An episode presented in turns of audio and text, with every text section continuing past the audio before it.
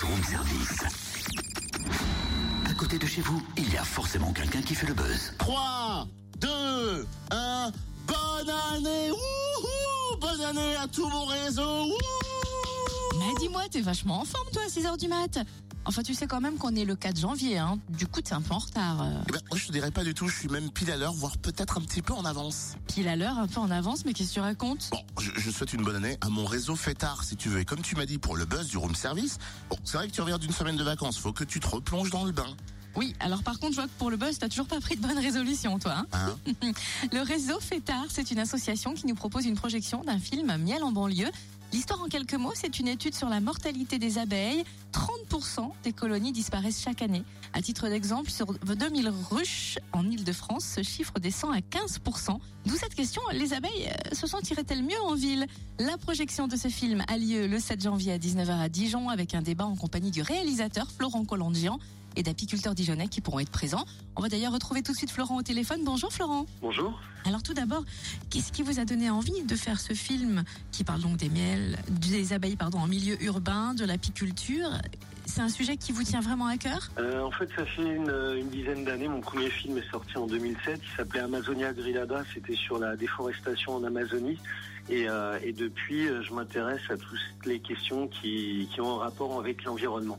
Alors, euh, de la déforestation en Amazonie à l'apiculture urbaine, vous allez me dire c'est quand même pas la même chose.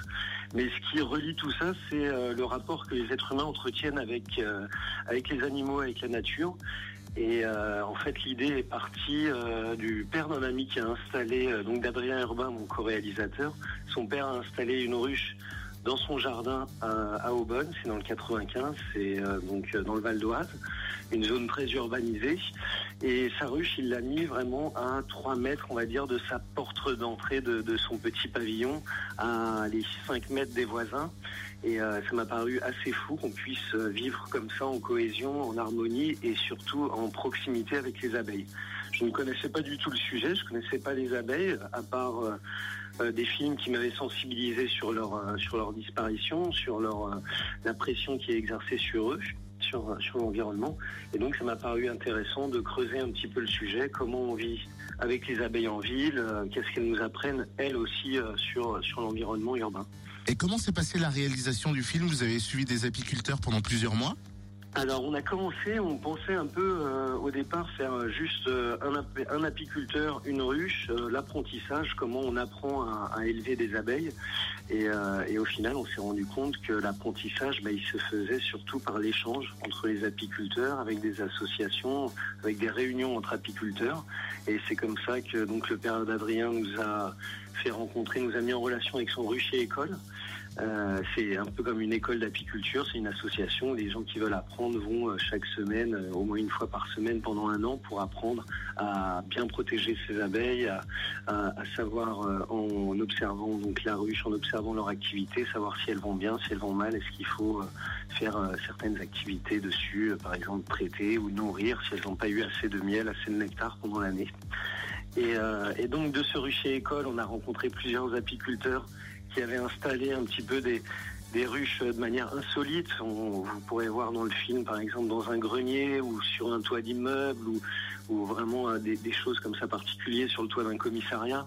Donc euh, on a essayé après de montrer dans le film que l'apiculture peut toucher bah, toutes les classes sociales de la société, de la personne qui, on va dire, est ouvrier avec peu de revenus ou même au chômage ou en situation de précarité qui va s'intéresser aux abeilles, qui va essayer de, ça jusqu'à dans un cabinet euh, d'audit euh, à Paris à la Défense, donc des gens qui sont plutôt aisés, des cadres supérieurs qui eux aussi sont passionnés.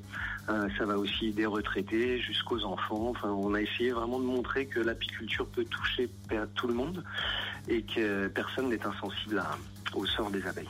Eh ben merci en tout cas hein, Florent euh, Collodian pour ces quelques minutes. Le film Miel en banlieue vous attend le 7 janvier à 19h avec l'association Réseau Fêtard au 3 rue Blairet à Dijon avec débat sur le sujet puis dégustation bien sûr. Vente de miel locaux avec les apiculteurs dijonnais, ça c'est bon.